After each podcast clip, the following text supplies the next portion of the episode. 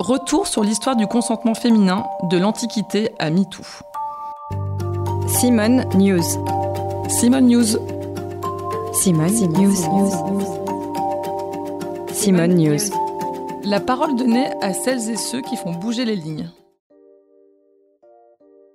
Elle portait une tenue provocante. Si elle n'avait pas envie, elle n'avait qu'à dire non. Pourquoi elle n'a pas crié? Toutes ces phrases, moi je les ai trouvées dans mes procès pour viol du XVIIIe siècle.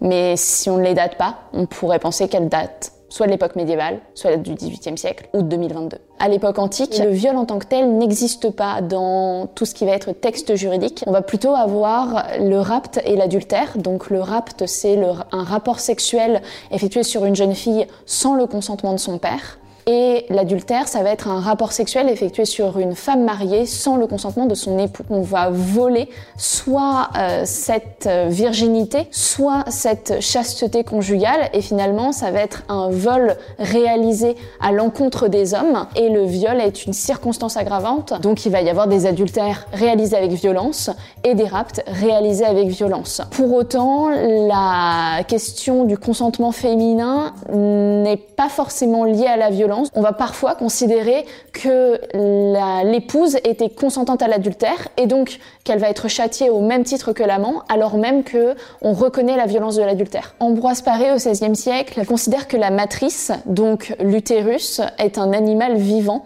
se balade finalement dans le corps des femmes si ces dernières n'ont pas de relations sexuelles. Et donc il peut notamment remonter jusqu'aux organes vitaux et provoquer des maladies euh, possiblement mortel pour les femmes. Il va conseiller de se marier. Avec le mariage, effectivement, c'est pas que le consentement veut plus rien dire, c'est que cette notion de devoir conjugal a théorisé le fait que l'époux et l'épouse sont consentants pour toutes les relations sexuelles qui vont intervenir finalement dans leur vie conjugale. Et ce, même s'il y a ensuite séparation de biens ou de corps. C'est Rousseau qui va notamment critiquer cette notion de devoir conjugal et qui va conseiller aux époux de devenir en fait l'amant de leur épouse pour avoir une vie sexuelle en fait plus épanouie. Le crime de viol va être considéré comme une attaque à l'intégrité de la personne à partir du XVIIIe siècle dans les dictionnaires juridiques et c'est pour ça qu'on va juger un viol et non plus un rapt ou un adultère. En 1791, effectivement, le viol va rentrer dans le code pénal. Ça va être un crime qui va être très difficile à prouver. Il faut qu'elle prouve qu'elles aient crié,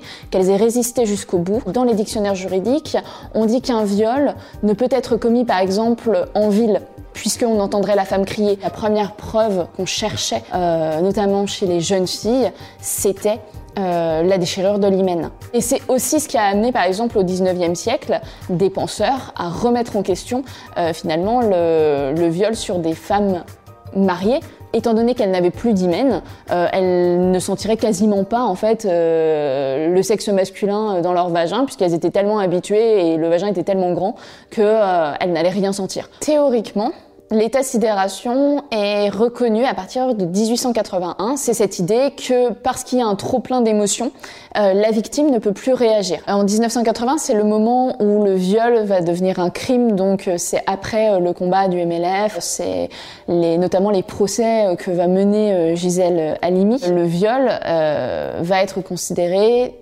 effectivement non plus comme seulement une pénétration du vagin par le sexe masculin. En 1992, ça va être la reconnaissance du viol conjugal. Pour moi, le XXe siècle n'est clairement pas le siècle du consentement, puisque on peine encore à définir cette notion. Aujourd'hui, on tape consentement et on a des milliers d'articles qui sortent. Pour moi, c'est vraiment le mouvement MeToo euh, qui a propulsé la notion de consentement. On n'a pas une histoire linéaire qui irait de l'Antiquité où euh, le viol n'était pas reconnu, où toutes les femmes étaient violées, à aujourd'hui où tout va bien. Le consentement positif existe tout au long de l'histoire. Il n'a forcément pas du tout les mêmes euh, caractéristiques qu'aujourd'hui, mais il a existé. Il y a des femmes qui ont désiré et consenti, prenant en main leur sexualité, que ce soit des femmes mariées qui disent à leurs amants, mais en fait, on a couché une fois ensemble et j'ai plus envie de coucher avec toi, donc va-t'en. Des jeunes filles qui ont plusieurs amants et qui, face à la jalousie d'un de leurs amants, dit mais en fait tu n'es pas mon mari, donc si tu ne veux pas que j'ai d'autres amants, en fait, ne reste pas avec moi. On a encore cette culture du viol qui fait partie de notre imaginaire collectif et à force de se dire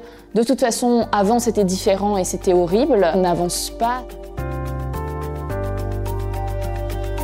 C'était le podcast Simone. Retrouvez-le tous les mardis et jeudis et abonnez-vous sur votre plateforme d'écoute préférée pour ne manquer aucun des épisodes. À bientôt!